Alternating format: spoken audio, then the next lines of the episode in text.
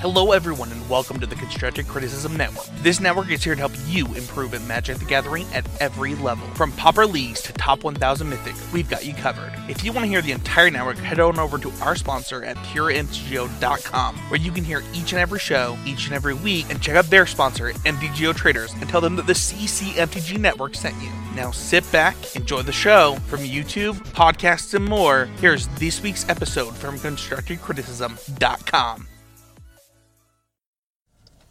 How's it going, everybody? It is 12 o'clock, September 20, uh, third, Friday, September 25th, 2020. And it's time for this week's edition of the, Home, the Homeward Path. And if you don't know what the Homeward Path is, then I've got some questions for you. Are you a fan of Magic the Gathering? Obviously so, I guess, since you're here, right? But is there something in your everyday life that takes precedence over Magic? Something like a partner, children, grueling job or career, any combination of those things. Are you still doing your best to improve at magic despite all these outside distractions? Well, if that's the case, then I guess I don't have to worry about your sideboard plan because you don't have any hate for me. So, together, let's look at the three B's of self improvement in this situation in Magic budgeting, brewing, breaking bad habits. But first, let's get the shilling out of the way so I can continue improving this show. We are sponsored by PureMTGO.com, one of the largest repositories of Magic content on the web. Their sponsor is MTGOTraders.com. If you consider, if you have ever considered getting into Magic Online rather than Arena or Paper Magic, go to MTGO Traders. They are so nice to work with. Just utterly fantastic to work with. Prices are transparent. It's just the, the whole experience is a net positive. Um, and of course, I would be remiss if I didn't mention the parent network, people that make it possible for us to be here in the first place in constructivecriticism.com. There's, you know, I love the people that I'm a part of a network with, and you should check out all of the content on the network. And while you're browsing the web for all of these other sponsor things, if you feel like you want to support me in a more direct fashion, head over to patreon.com slash homewardpathmtg. This show is always going to be free, but if you like what I'm doing enough to help me keep doing it in order and enough to help me make it better, head on over there and I will make sure your voice is heard through this show. And with that out of the way, let's dive into our first segment every week. We have Budget Spotlight, where we normally spotlight our, an uncommon, a rare, and a mythic every week on the show.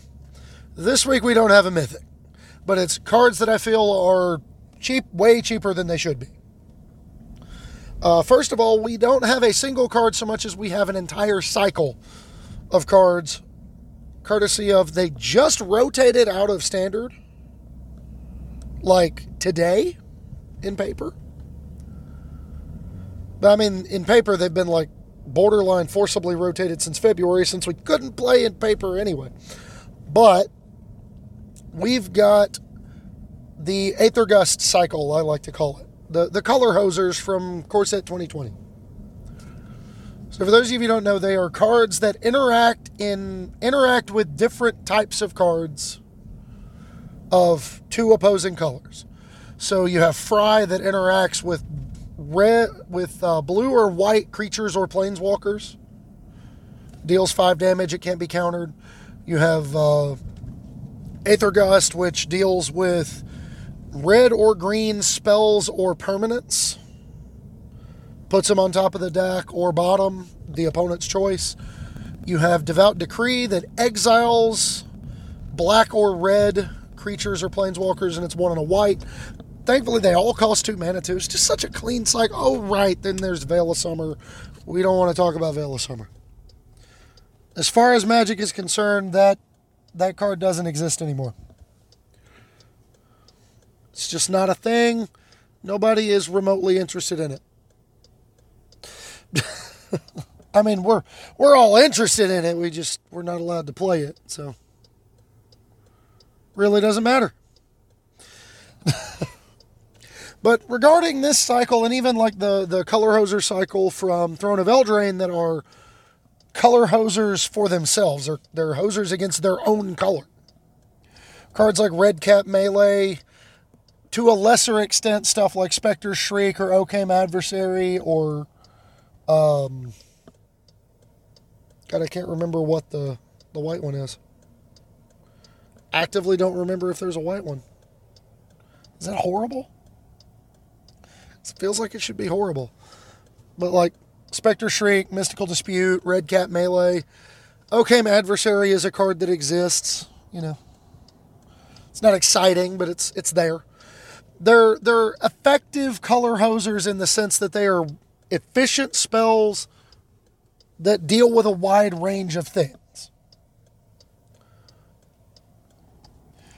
The other neat thing about all of them is all of them are under a dollar, and most of them I would wager are under 50 cents.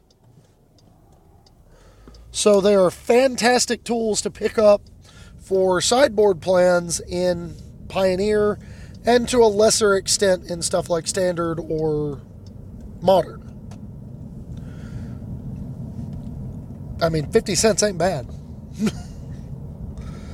but it's a they're not only are they just effective sideboard cards in general, they're effective against a wide array of decks. A card like Red Cap Melee is effective against Mono Red Aggro, Rakdos Sacrifice, Winota, the Young Pyromancer decks. Like it, it's a card that deals with red creatures very effectively, and it doesn't really care if those red creatures happen to have another color on them. And moreover, they're also great in conjunction with a series of cards we've talked about on this show before in the Wishes. Whether they be Fae of Wishes, Karn the Great Creator, or Mastermind's Acquisition, they are great targets for like Fae of Wishes and Mastermind's acquisition because for four mana you can just go get a thing, and on turn six you can four mana go get a thing and deal with a thing. Just efficiently answer the question your opponent is posing. That's a pretty good place to be. So just like they're not sexy, they're not exciting, but they're very good at what they do. Sorry, was taking a drink. The second card on the list is our first rare, and I cannot for the life of me figure out how in the world this card is only 75 cents. It is Kunoros Hound of Athreos. It is one, a black and a white, for a 3 3 Vigilance Lifelink Menace. And it is a card that says creatures can't enter the battlefield from graveyards and spells can't be cast from graveyards. Elegant, simple, to the point. So, not only is it an effective graveyard hate piece, not only is it like it's an okay rate creature, three mana, three three. Oh, but by the way, it also just has a ton of words on it. You know, vigilance, menace, lifelink, and shut down your graveyard. There's not a lot more you can ask from a utility three drop in a black white deck. Like because lifelink gives it that little bit of anti aggro that your black white creature decks typically want to have. And then when you toss in making it difficult to block and capable of attacking and blocking at the same time, it's just a really, really good card. Now, granted, the color combo is somewhat restrictive, but as I as I said, it's a really good example of what I call the the theory of the power of lots of words. It has a lot of words on it, so it's probably pretty good.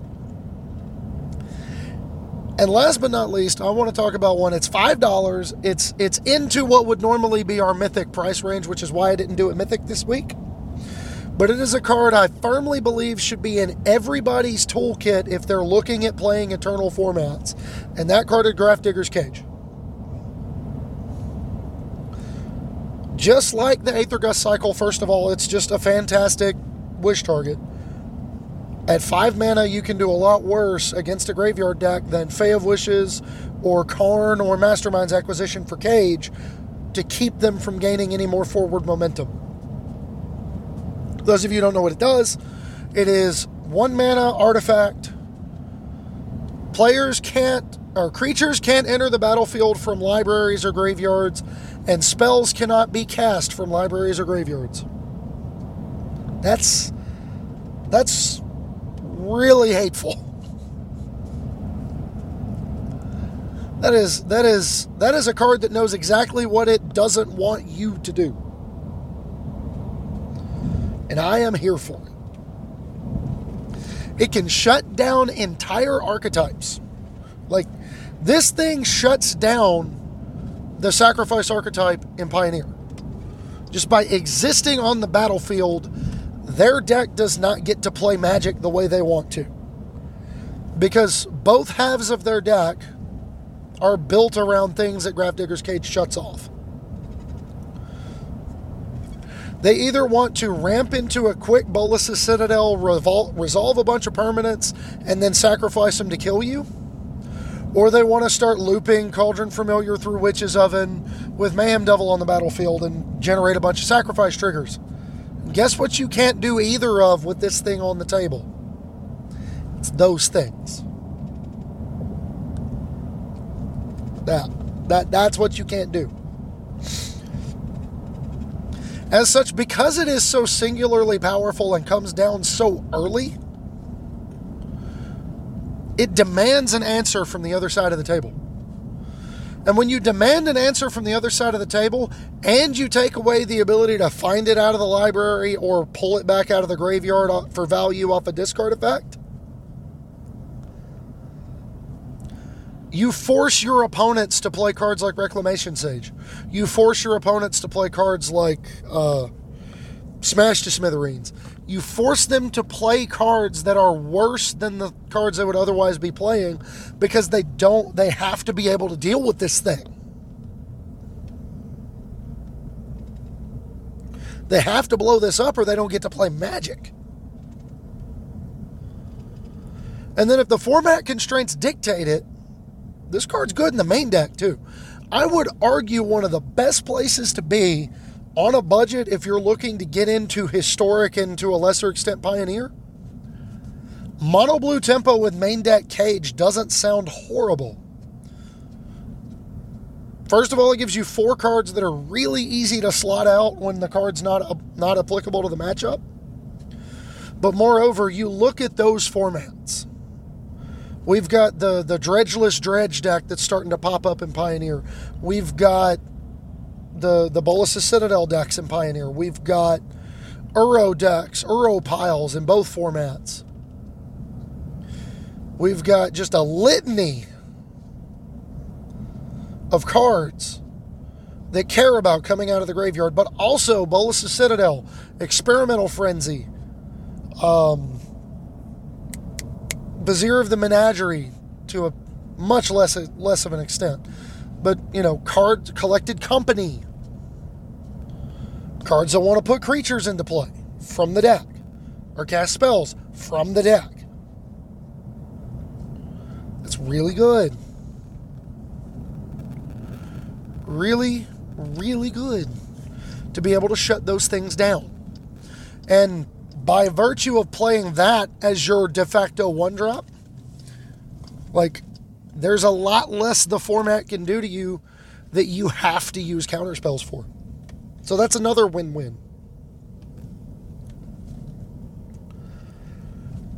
And if, you know, the idea of making sure your opponent doesn't do anything too threatening whatsoever, ever, sounds appealing to you, you're going to love this week's Brew of the Week. Brew of the Week is where I either highlight a deck that spotlights what I'm looking at for the budget spotlight in the main segment, or we take a look at a patron's deck. This week it's one that fits with the other two things. I didn't get any patron submissions this week, despite trying, and I really need more of them. I need you guys, I, I, I need y'all to come in here. I need y'all to talk to me. Talk to me, tell me what you want. But this week's brew is, again, more of an abstract concept, but it feels like something that has some legs. Or tentacles, as the case may be, because we're going to be talking about Eldrazi taxes as it relates to Pioneer.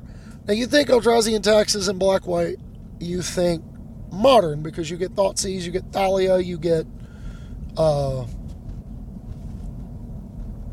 Flicker Wisp, you get, you know, a lot of these very, very powerful, eternally playable, hateful, hateful magic cards. Well, Eldrazi and Taxes and Pioneer is a little bit of a different animal or tentacle monster. The basic premise behind it being you want to combine disruption elements, cards like Thoughtseize, you still have Thoughtseize and Pioneer, but even cards like Kite Kitesail Freebooter, you know, the, the kind of mopey seeming two drop creatures that disrupt your opponent's plan, those are pretty good here. Those are those are those are solid magic cards here.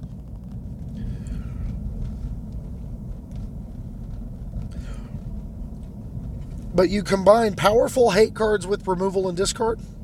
In this case, your hate cards that you have access to in Pioneer, you have Thalia Heretic Cathar, uh, three mana, three two. Your opponent's lands or non-basic lands and creatures enter the battlefield tapped. That shuts off most of the decks in Pioneer because most of you in Pioneer have Shockland driven, Shockland, Checkland, now Flipland driven mana bases. None of those are basics. So forcing you on your fundamental turns, your turn four, turn five, to take time off is really valuable. Forcing your creatures that you need to resolve in order to block with to enter the battlefield tapped. Kind of a big deal.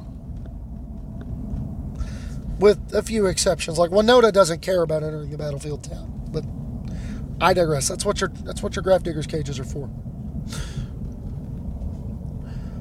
You can also sideboard from a more generalized build like you would normally have in the main deck to a much more specialized build and really just tighten the screws down on them. It's it's the kind of deck you play when your goal in playing Magic is to make your opponent as miserable as possible. And I mean, you do you. Everybody enjoys the game in different ways. Sometimes the way you enjoy the game is making sure they don't. So I can't I can't argue with it. The the second you know, in addition to all this disruption, it has it has speed. It has a clock to it. Thought-Knot Seer, Matter Reshaper, and uh, Reality Smasher. I mean, what else is there to say about the Eldrazi Stompy terrorizing threesome? That, that doesn't that doesn't roll off the tongue right. Uh, but they're they're a really good top end. Smasher, after you know you disrupt them on one, disrupt them on two. Reshaper, Thought-Knot, disrupt Him again. Smasher, get to work. Like, let's just get this thing over with. And then you have access to powerful sideboard threats because you're in the right colors, you're playing black and white, whether it's Kunoros or Baneslayer Angel slash Lyra Dawnbringer or, you know, any of a number, Gideon of the Trials, Gideon Blackblade, whatever. Any of a litany of powerful sideboard threats you can get into to help slam the door against aggro decks where your core strategy of disruption is maybe not as good. And then you get value. Because Eldrazi Displacer combos brilliantly with a card like Kitesail Freebooter or obviously Thought-Knot Seer. Uh, you can shut off your own Kunoros during your turn. Put an ability on the stack and then blink your Kunoros in response. I guess it wouldn't do that. That doesn't work. I don't know what I'm talking about. Because Displacer returns it immediately. There is no window. Don't ignore that last part. But Eldrazi Displacer can also, in addition to being able to like give your opponent back a card that doesn't matter anymore while taking one that does, you know, in their draw step, while being able to, you know, thought not them repeatedly, being able to blink to save your creature from removal, being able to blink to tap down theirs that they were planning to block with. It's just got a lot of value strapped to it. And then, by virtue of the need for colorless sources, you need to have enough colorless specific sources. You end up getting a lot of spell lands in your deck that you otherwise wouldn't. A really good example, like, obviously, you're going to play Caves of Koilos, but there's also some other ones you gain access to. You get access to Ifnir Deadlands. It's the Black Desert. It makes a colorless, it makes a black for one life, and for two and double black, you can sacrifice it to put two minus one minus one counters on a creature. You you probably want to play a number of Field of Ruin. Because it can, you know, snipe down opposing copies of Azcanta the Sunken Ruin or just do a lot of work. It's a good card works here because you can you can benefit from your mana base actively benefits from having the land side of it. And it can snipe off and go find a waste. That's pretty good. So overall, like it's it's the kind of deck that is going to reward format mastery. You're gonna have you're gonna want to have it built correctly. But it's the kind of deck that really can go a long way in a format like Pioneer that is kind of wide open if you can just dictate like the kinds of things nobody's allowed to do. You're dictating the terms of engagement. Now your opponent's forced to play your game. And if they're not, then they're probably going to win. But when we're talking about hate cards, that's what I wanted to talk about for our main topic this week. What makes a good hate card? For me, all good hate cards are three things cheap, and I don't just mean dollar amount, I mean mana cost. Because if your hate card costs too much mana, you will not get to cast it before you die. The damage can already be done before that card comes down. It needs to be versatile applicable to a wide array of matchups, shut off a fundamental resource rather than just trade card for card repeatedly, and it needs to be as asymmetric as possible. When you reach for a hate card, you don't want it to hurt you too. Like you're not going to play Grafdigger's Cage in the sideboard of your Winota deck. It's a bad idea. But you might play Leyline of the Void because that doesn't do anything to you. You might play Rest in Peace because that doesn't do anything to you.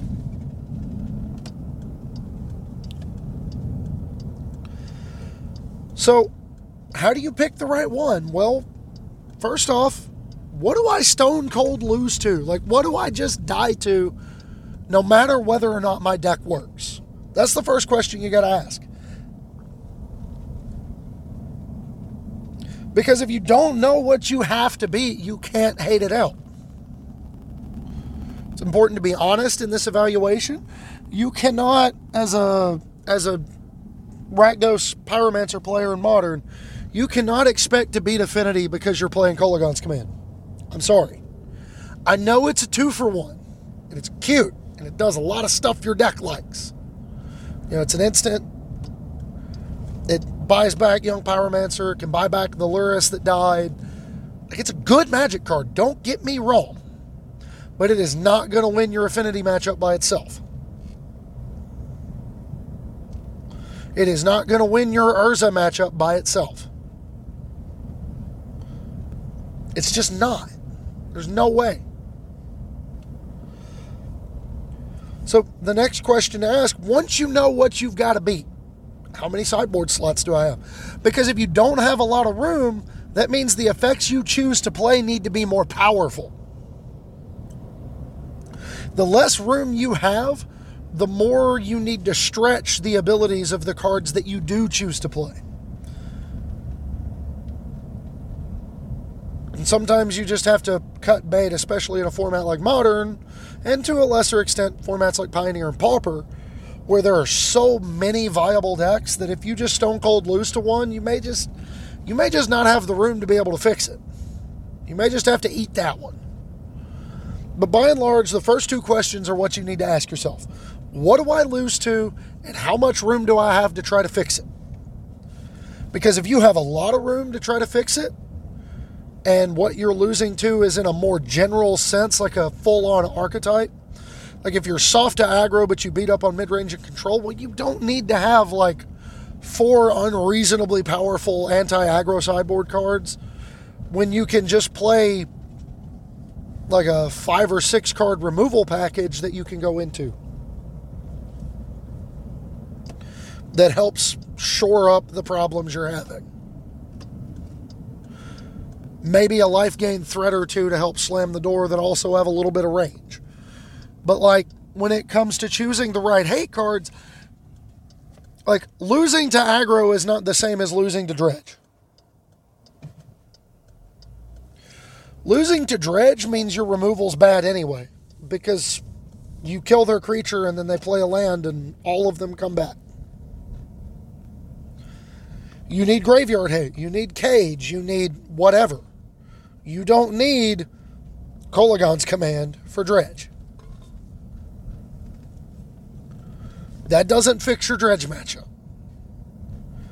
You need cage, you need leyline, you need, you know, you've got to shut the graveyard down. And when you start looking at it through the context of the format, there's quite a few graveyard decks, so four ley lines make sense. The last question to ask, and most important, does this weaken my deck? The better way to ask that question is how many main deck slots do I have? What are how many flex slots do I have in my main deck?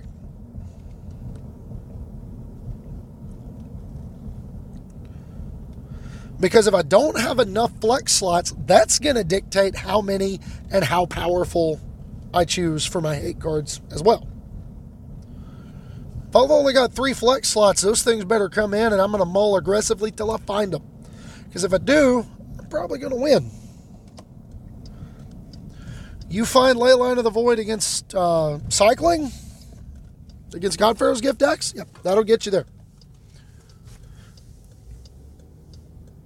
But if you're not expecting to run into that, maybe you don't play those as your hedge. If you're not expecting to run into the, the dredgeless dredge, dredgeless dredge decks, you know, you may have to take some L's and just play cage if it doesn't interfere with what you're doing so that you can have something that lines up a little bit better against the field.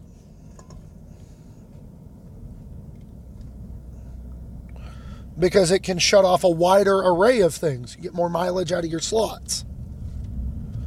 And, you know, whether it's not having a lot of main deck room or not having a lot of room in the sideboard, that's pretty important to maximize the value of the cards you're playing. Now, when do you main deck hate cards? When format constraints line up just right, you look at how ver- how powerful Aether Gust was while it was in standard. It was basically counterspell and plow under some percentage of the time. Like it was so good because the best things to be doing in standard the whole time it was in standard were red or green in some capacity. Or when you have other synergy to prop up your fail state. You look at a card like Spreading Seas in Modern. That is a mana denial. That is a, a mana fixing hate card. But when you play Merfolk, you're totally fine playing a mana fixing hate card that also makes all your creatures unblockable. You look at Meddling Mage and Thalia in humans. Meddling Mage and Thalia are great magic cards at hating out what they need to hate out. Meddling Mage says, no, you don't get to play that card. Thalia says, no, no storm combos for you without a lot of math that you weren't expecting to do. So, like, add one to all your math and throw it all out the window. Well, you play those cards in humans because they incidentally will disrupt your opponent while you make them bigger and beat your opponent to death. So not only are you making it difficult for them to play magic, but you're killing them.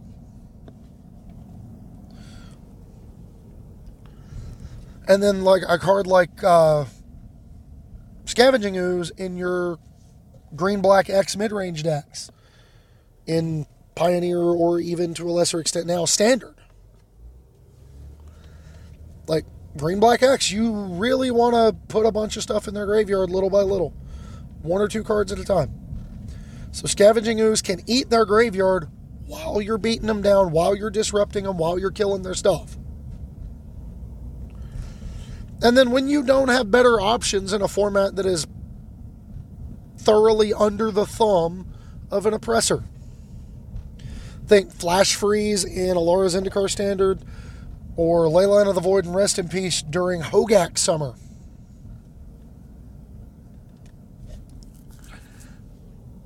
Sometimes you don't have a better option. You know, Flash Freeze and Alara Zendikar Standard was a necessary evil because we just didn't have good counter spells. We didn't have Mana Leak, we didn't have Remand, we didn't have Rune Snag. We had Cancel, and we had Essence Scatter and Negate. That was it.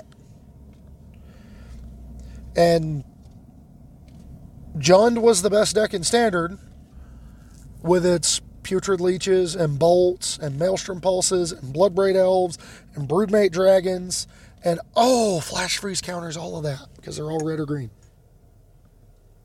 for two mana. Leyline and Rest in Peace, you you had to play them. Like you you had to play those cards. You had to play them if you were going to try to fight them without playing their deck, or even when you were playing their deck, like if you were the Hogaak deck that opened Leyline, you probably won that matchup a good percentage of the time because you would get to go do your thing while they did not. And last but not least, I want to talk about the types of hate cards to avoid. And I have these lumped under the first one I ever actually dealt with, and I call them cranial extraction effects.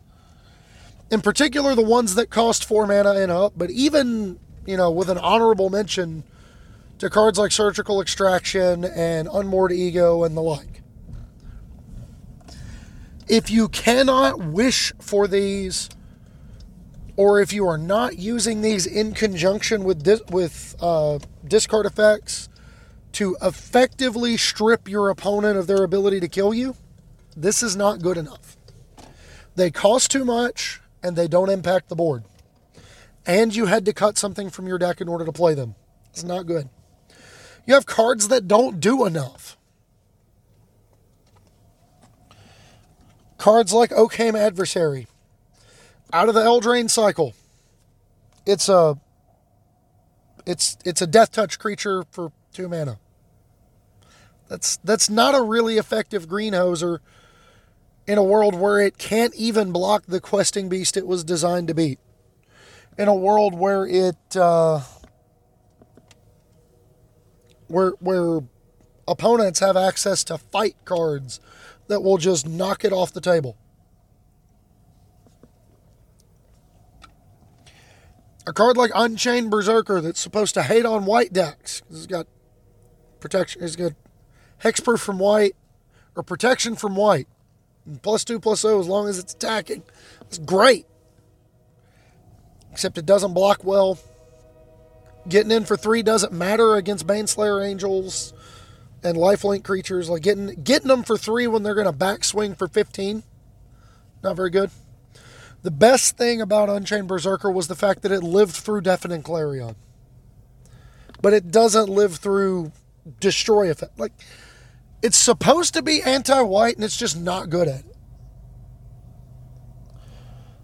And then another good example would be I can't remember the name of it because the only copies I have are in another language. I remember what it does. The Renown Scab Clan thing, I can't remember its name, the 3 drop 2 2. I know it's not Scab Clan Mauler because that was the one I played with in original Ravnica Standard. but like it's it's a 2-2 that becomes a 3-3 and then it turns into like a better Eidolon of the Great Revel. You want to know what's better than that card? Eidolon of the Great Revel. Because if you need to beat those kinds of cards, you just need to beat all the cheap spells. You just need to kill them. I would rather have Eidolon of the Great Revel than, the, than that renowned Scab Clan any day. And then last but not least are cards that are typically and easily answered by cards that people already play in main decks. A really good example is if you're playing a, playing a deck where they're going to want Kolaghan's Command against you anyway. Uh, you know, you're both trying to play fair and they have some graveyard synergy. You don't want Grafdigger's Cage. You want Leyline. But more than that, there's a slew of quote unquote disruption creatures. A really good example is something like Yixlid Jailer that just dies to like every removal spell, even though it shuts off all the graveyards, which is great. Like cards in graveyards lose all abilities, that's fine. They can't flashback Lava Dart, but they can still gut shot it get it out of the way, then flash back the lava dart and kill you anyway. Jailer says cards in graveyards lose all abilities. Well, they can conflagrate for two in a red, kill your jailer, and now the conflagrate's in the graveyard where they wanted it. like, it just doesn't do enough. And it's easily answered by cards they're already playing. And that's really kind of the crux of the issue. It's why I tend to steer clear of overly hating someone out.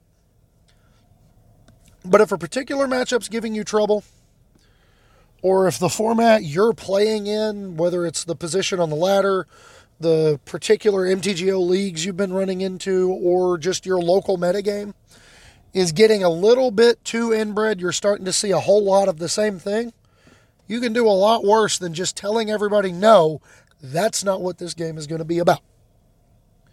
And with that, you can find me on Twitter at Homeward Path MTG. You can find me on Facebook. My name is Adam Spain. My Facebook page has been becoming increasingly political, and I do not apologize for that.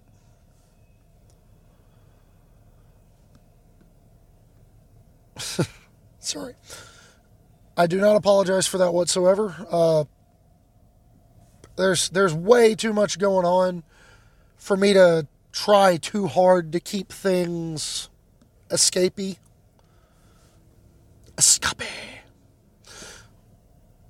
But you you you you get the the left field I'm coming out of.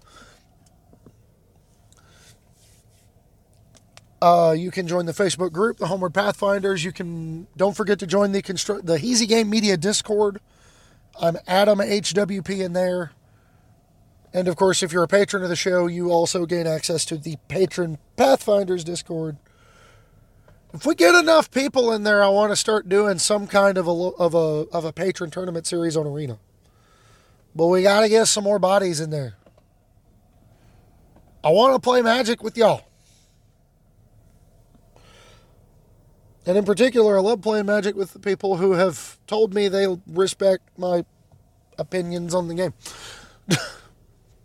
I want to play Magic with everybody, but like the ones who have been forthcoming and telling me that they support what I'm doing, I want to I want to thank them by playing Magic with them. I love the experience of playing Magic.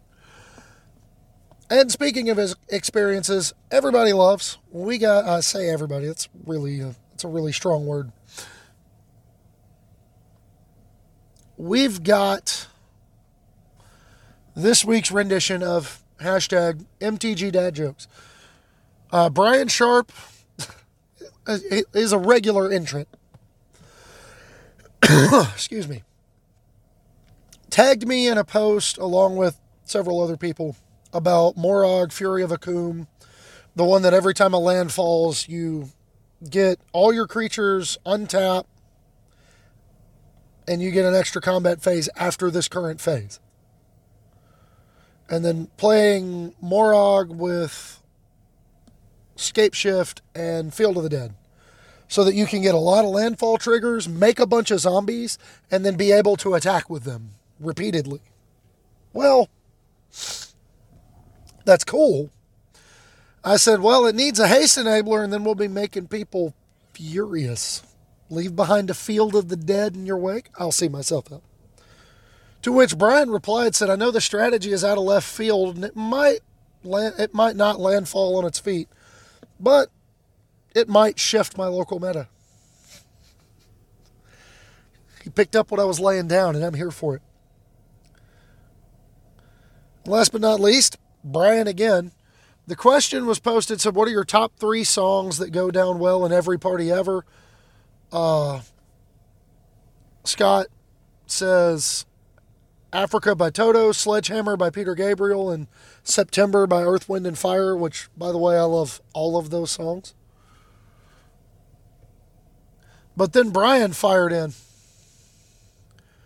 Party Rock Anthem, The Warrior, Invisible Touch, because it's a rogue, Pinball Wizard.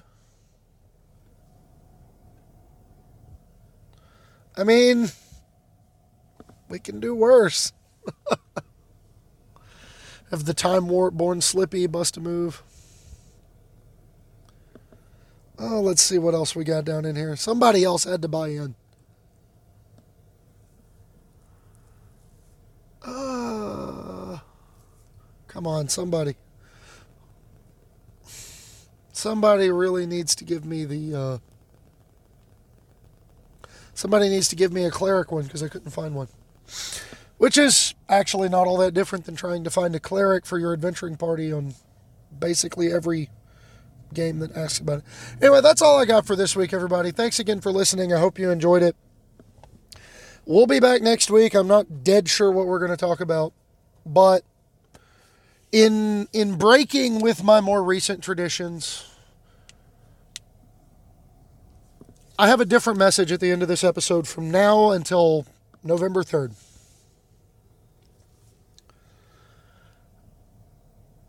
I didn't want to become political about really anything if I could help it. But this country stands on the precipice of a threat unlike any it has seen because this threat comes from inside. And I can only urge everybody look very carefully at all of the candidates on your ballot and make the right choice. Vote the issue, not the party. Vote the person, not the party. Make an educated and informed decision come election day. Please. So get out there, rock the vote, be safe, and I'll catch you next week.